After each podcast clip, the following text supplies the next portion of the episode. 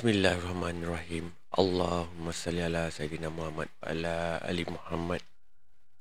Assalamualaikum warahmatullahi wabarakatuh. Salam sejahtera, salam satu Malaysia dan salam satu Nusantara. Selamat kembali ke Malam Mistik. Apa khabar korang semua? Nama aku Anas Rahmat, storyteller yang menghantui malam sunyi anda belakangan ni aku banyak terima cerita-cerita daripada korang ni, cerita pengalaman seram korang. Tapi aku nak minta maaf kalau ada lagi yang masih belum aku dapat nak ceritakan. Sebenarnya aku terpaksa ambil sikit waktu untuk susun balik cerita korang tu. Aku faham. Tak semua di antara kita ni pandai menulis ataupun mengarang cerita. Ya tak? So, kalau yang mana-mana tu yang hantar tulis cerita korang tu, ah, ada yang tergabur kan? Aku terpaksa ambil masa sikit untuk baca dan faham betul-betul cerita korang tu. Ha, supaya nanti masa aku bercerita balik, taklah cerita yang aku sampaikan tu lari daripada cerita asal korang. Ya tak? Ada juga beberapa cerita yang aku tak dapat nak ceritakan balik dekat segmen Malam Mistik. Antara sebabnya, ha, kadang-kadang tu cerita korang hantar tu tak berapa nak lengkap.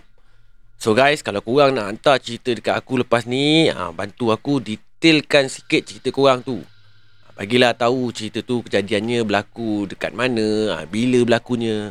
Ha, kalau korang tak nak bagi nama tempat spesifik pun, ha, tak apa. Tapi sekurang-kurangnya korang bagilah nama daerah ke, ha, nama negeri pun ha, dah cukup lah kan. Sekurang-kurangnya ada lah tempat tu berlaku dekat mana. Jangan biarkan kosong. Sebab dia macam tergantung kalau tak tahu cerita tu berlaku dekat mana.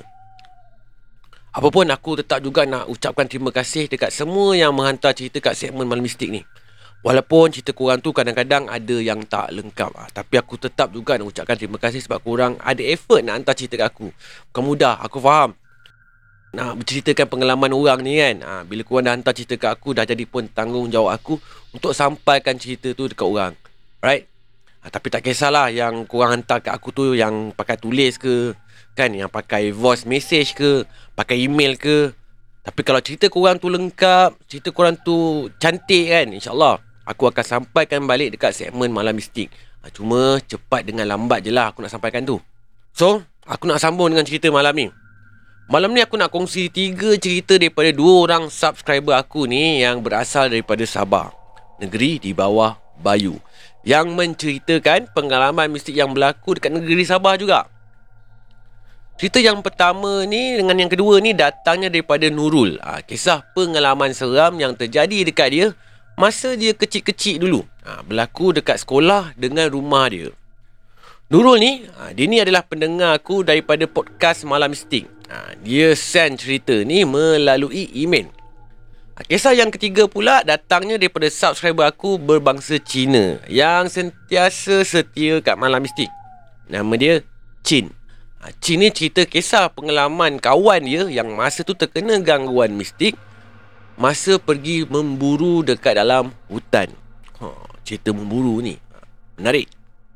So, sebelum aku nak start cerita malam ni, bantu aku belanja like and share dulu guys. Ha, tekanlah button subscribe yang color merah tu buat yang masih lagi belum subscribe channel Anas Rahmat ni. So, apa tunggu lagi? Aku tahu korang pun dah tak sabar nak dengar cerita kan? Jom layan cerita yang pertama ni. Let's roll on Malam Mystic. Let's go.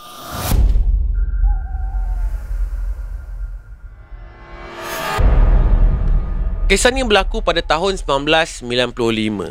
Masa tu, si Nurul ni dengan keluarga dia ni baru je pindah ke Sabah. Selepas 4 tahun ayah dia ni bekerja dekat negeri Sarawak. Masa tu si Nurul ni baru je masuk dekat sebuah sekolah ni yang terletak dekat satu daerah yang boleh kata agak terpencil jugalah dalam kawasan negeri Sabah ni. Jarak rumah Nurul dengan sekolah ni taklah berapa jauh sangat. Ha, lebih kurang 30 minit je berjalan kaki. Masa awal-awal masuk kat sekolah tu, memang banyak jugalah dia dengar kisah pasal hantu kat sekolah tu daripada kawan-kawan yang satu sekolah dengan dia. Ramai jugalah kawan-kawan sekelas dia ni yang dah pun berpengalaman jumpa dan dengar kisah hantu dekat sekolah tu. Terutamanya dekat area tandas perempuan sekolah tu.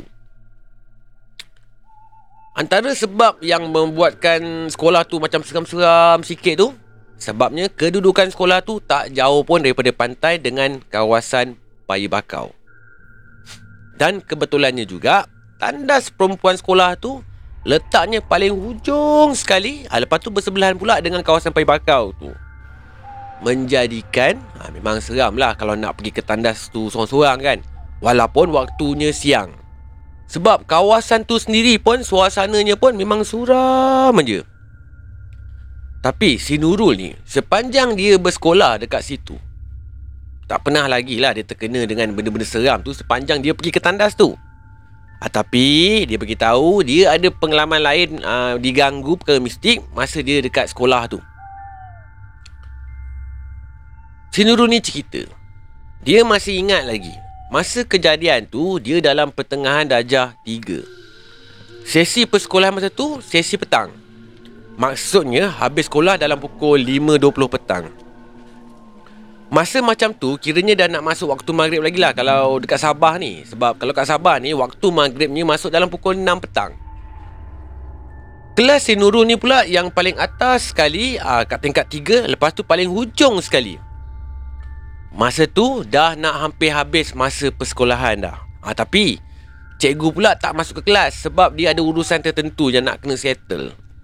Jadi kelas memang bising lah kan ha, sebab tak ada cikgu yang mengawas.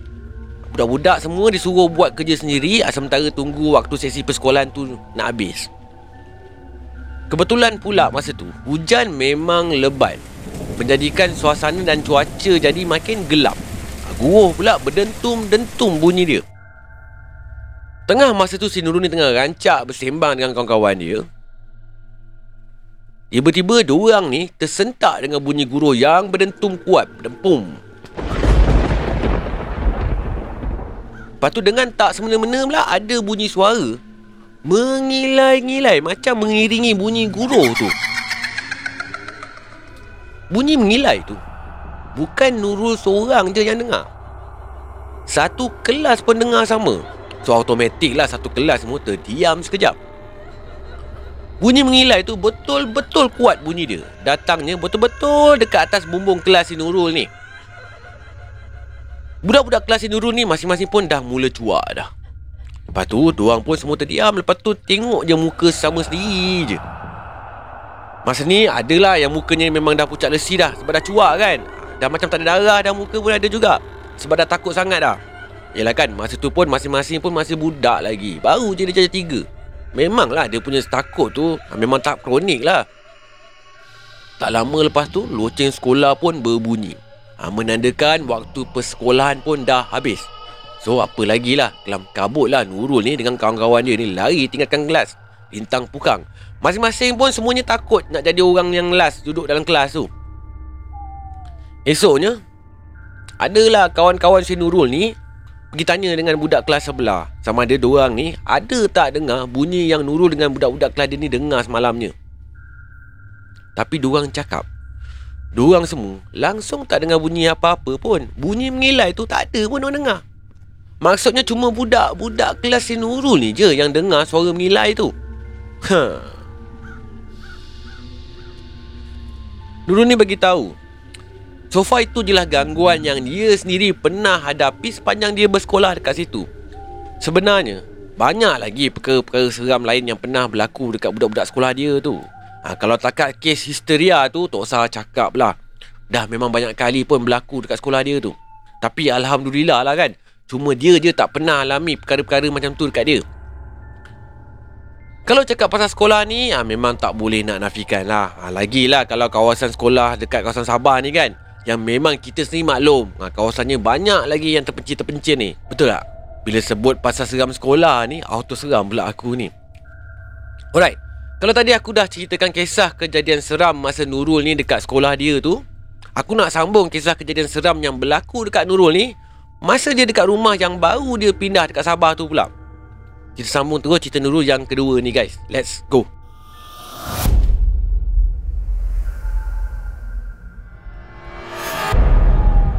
Nak jadikan kisah Rumah yang Nurul duduk ni adalah bekas rumah pakcik dia sendiri Rumahnya ala-ala rumah papan style kampung dan letaknya rumah tu betul-betul dekat atas air. Ha, dengan jambatan kayunya yang betul-betul menghubungkan antara satu rumah ha, dengan rumah yang lain. Maksudnya rumah dia ni yang menghubungkan antara rumah dengan rumah adalah jambatan kayu. ha, Bawah ni air guys Nurul ni cakap Rumah tu taklah hebat mana pun Tapi Walaupun taklah hebat atau gah mana pun rumah tu Diorang sekeluarga ni tetap jugalah rasa bersyukur dapat tinggal dekat rumah tu. Lagi pula, diorang ni tak bayar apa-apa sewa pun dekat rumah tu.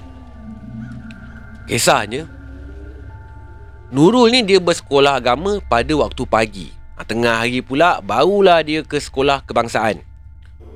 Oleh kerana dia akan menumpang pakcik dia tu untuk ke sekolah agama setiap pagi Jadi nak tak nak dia kenalah bangun pagi untuk bersiap awal ke sekolah Sebab diorang ni akan bertolak daripada rumah tu seawal pukul 6 pagi Sebab pakcik dia ni bukan takat hantar Nurul je pergi sekolah tapi dia kena hantar anak-anak dia yang lain juga pergi sekolah yang lain. Ha, tak sama sekolah dengan Nurul.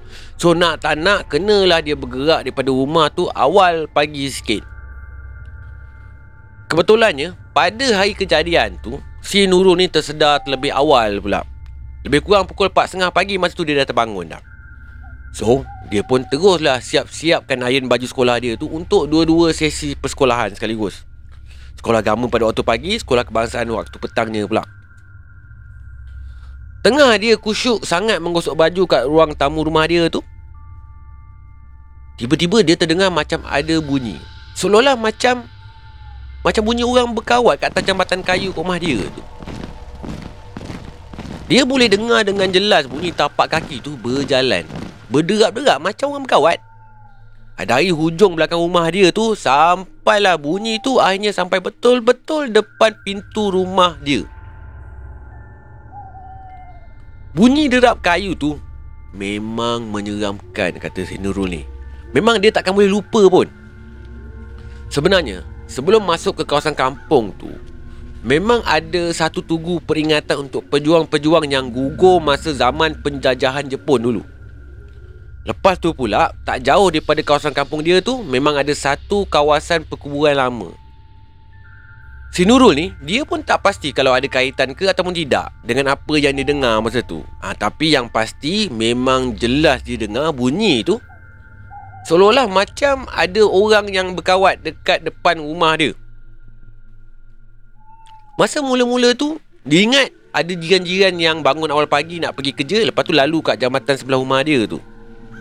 Tapi makin lama, bila dia makin amati betul-betul bunyi tu, terasa macam makin seram pula. Sebab bunyinya tu macam seragam je tau.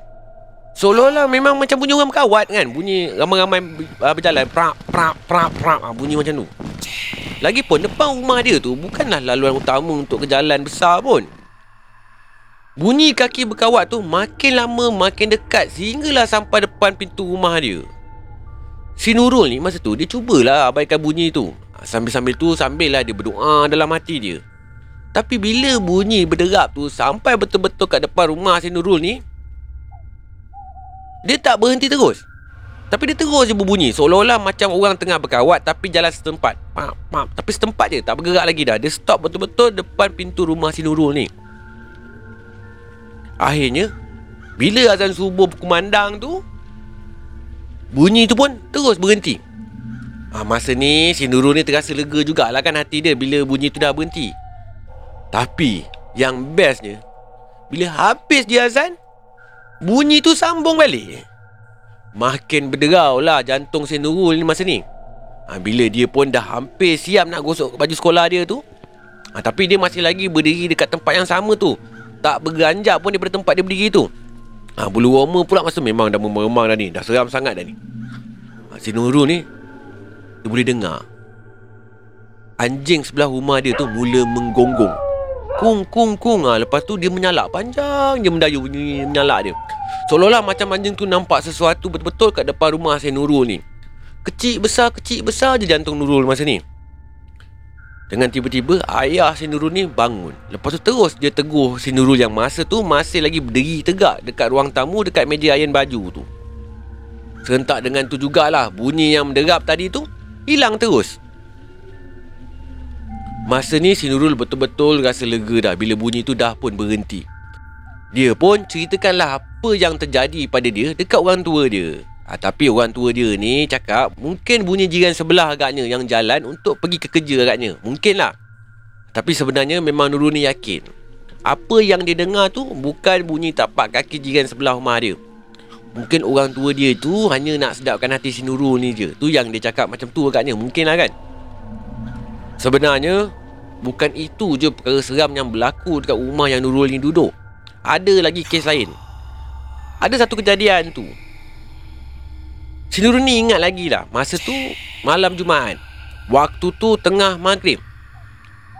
Emaknya tu Duk bising-bising lah dekat dia dengan adik lelaki dia masa tu Suruh bersiap cepat ambil wuduk Nak solat jemaah bersama-sama katanya.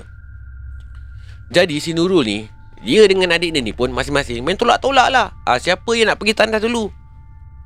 Kejap-kejap Nurul tolak adik dia. Adik dia bagi tahu Nurul lah yang pergi. Ha, Diorang ni bergaduh sama sendiri. Siapa yang nak pergi tandas untuk ambil wuduk dulu tandas tu letaknya dekat luar rumah. Ah, ha, tapi kedudukannya betul-betul dekat belakang rumah. Tapi walaupun terpisah daripada rumah, kedudukannya tu taklah jauh mana pun, dekat je. So lepas masing-masing ni ha, main tolak-tolak siapa yang kena pergi ambil wuduk dulu, akhirnya adik si Nurul ni mengalah. Lepas tu dia pun masuklah ke tandas dulu Sementara si Nurul ni pula berdiri je dekat pintu dapur Sambil perhatikan adik dia ni ambil wuduk Dekat tandas yang pintunya terbuka masa tu Tengah dia duk hayal perhatikan adik dia tu. Tiba-tiba Dia terdengar sayup-sayup Dia bunyi suara perempuan menilai. Bunyinya tu panjang tapi melirit aja. Si Nurul ni agak adik dia pun dengar juga. Sebab tu dia boleh nampak Dengan tiba-tiba je adik dia ni berlari macam lepas kodong. Lepas dia ambil wuduk tu. Lepas tu dia tinggalkan si Nurul ni seorang-seorang je kat situ. Si Nurul ni pun apa lagi Teruslah dia pun kelam kabut lah. Ambil wuduk Lepas tu cepat-cepat berlari masuk dalam rumah.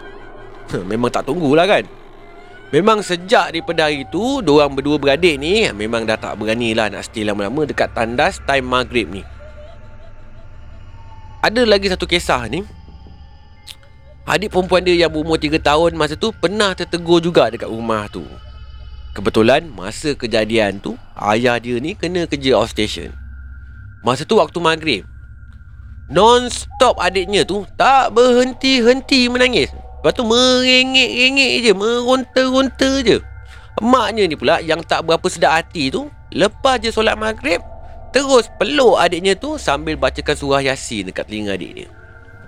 Adiknya pula masa tu mengamuk-ngamuk Meronta-ronta Seolah-olah macam nak lepaskan diri daripada pelukan emaknya tu. Si Nurul ni dengan adik-beradik dia yang lain ni hanya perhati je maknya diperjauh Perhatikan emaknya tu yang tengah struggle peluk adik dia tu yang huhara sambil baca surah Yasin. Mas tu nak jugalah kan si Nurul ni bantu maknya tu. Ha, kononnya nak lah bantu pegang adiknya tu kan. kan jangan adik ni meronta-ronta tolong maknya pegang kan. Ha, tapi maknya ni tak bagi dia orang datang dekat pun.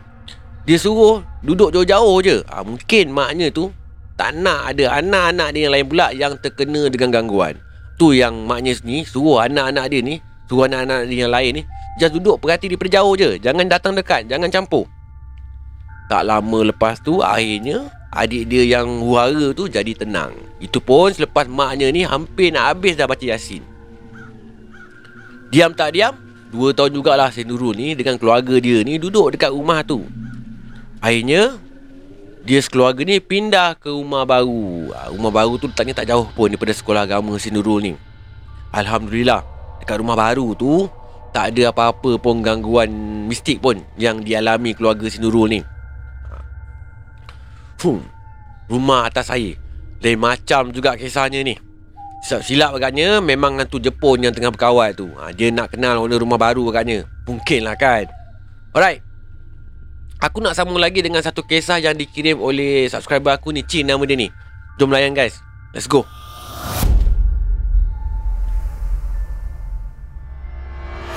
Kisah ni berlaku sekitar tahun 2010 ha, Dekat kawasan sekitar pedalaman Kota Belot, Sabah.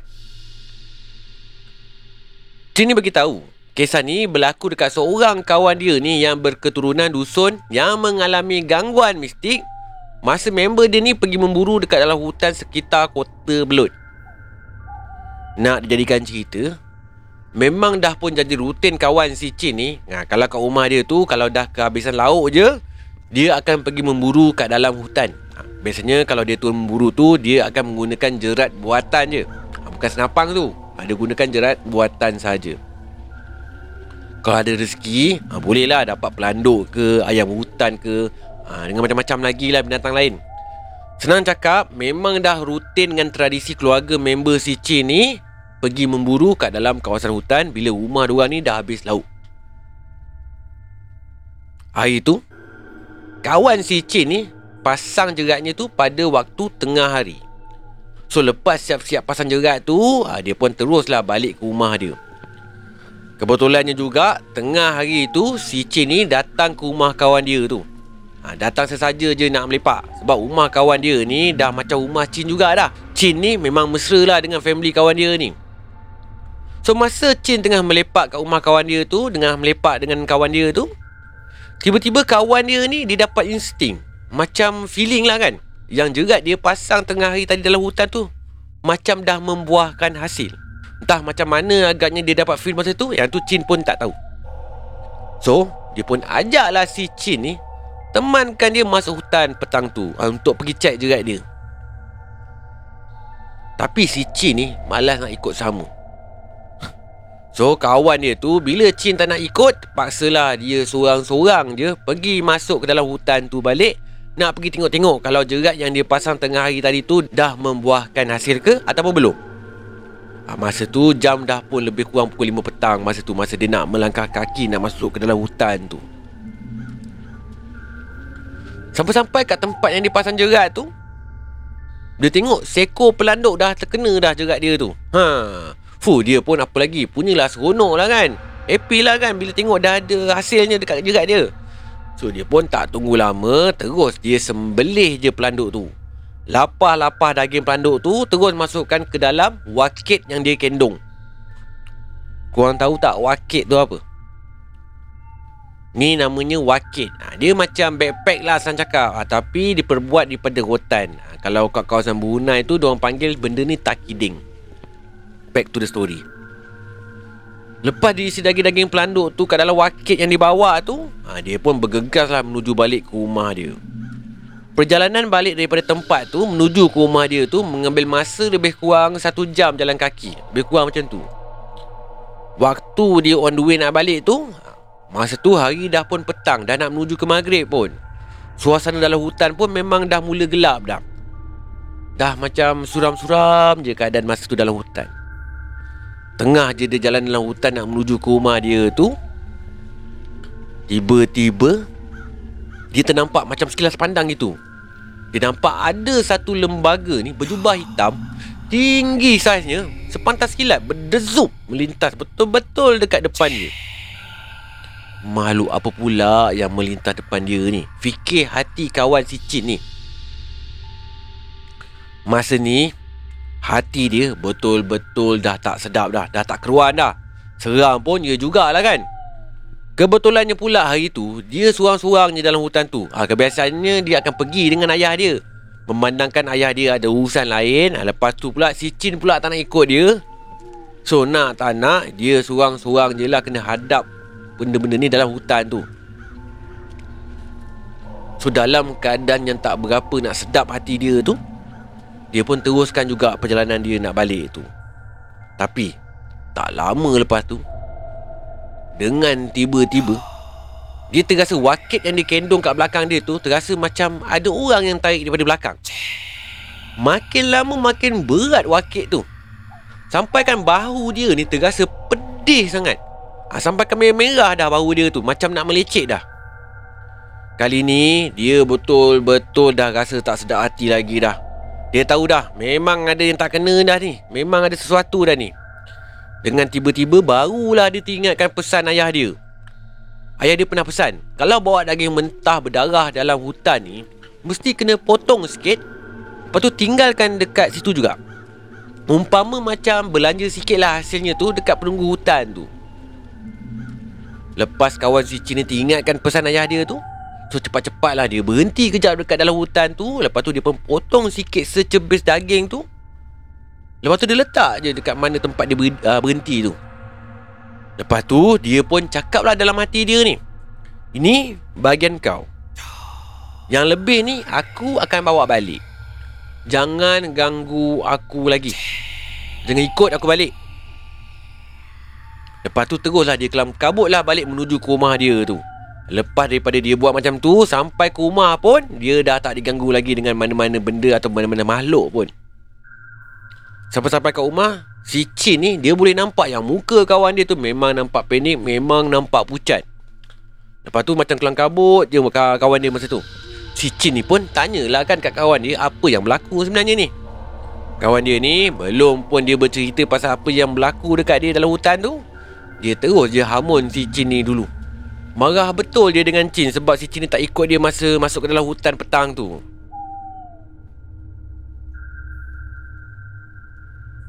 Berakhir dah tiga kisah mistik yang berlaku dekat negeri Sabah Yang disampaikan oleh dua orang subscriber aku yang datangnya daripada Sabah juga. Bercakap pasal negeri Sabah ni Aku pernah sampai ke Sabah ni atas urusan kerja. Berkali-kali jugalah aku pernah sampai ke Sabah ni Masa tu aku ditempatkan dekat Kudat, ah, dekat daerah Pitas, antara kawasan termiskin dekat negara Malaysia ni. No offense guys, bukan aku nak kutuk, bukan aku nak cakap apa tapi memang itulah hakikatnya. Dua minggu jugalah aku kat sana. Jangan tanya aku buat kerja apa kat sana.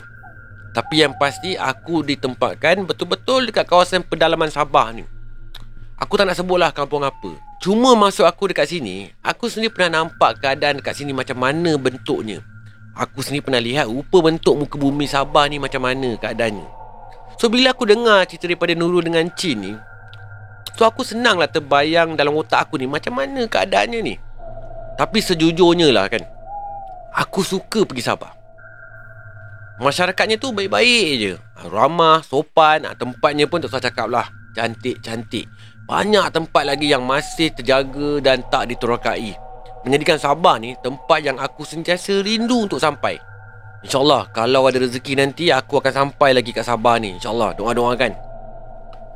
So, sampai sini je malam misteri kali ni. Jangan lupa guys, subscribe channel Anas Rahmat ni. Ha, kalau yang mana masih lagi belum subscribe channel aku tu. Alright? Jangan lupa add lah aku sekali dekat Instagram dengan TikTok aku ni. Terima kasih juga buat korang semua yang mendengar cerita aku ni sampai habis. Sama ada seram ataupun tidak cerita aku kali ni Korang judge lah sendiri. Jangan lupa tinggalkan komen dekat bawah ni. Alright? Hingga kita jumpa lagi di malam misteri yang akan datang. Korang kena jaga diri korang baik-baik. Ingat tu pesan aku. Assalamualaikum warahmatullahi wabarakatuh. Salam sejahtera, salam satu Malaysia dan salam satu Nusantara. Good Bye Malam Misteri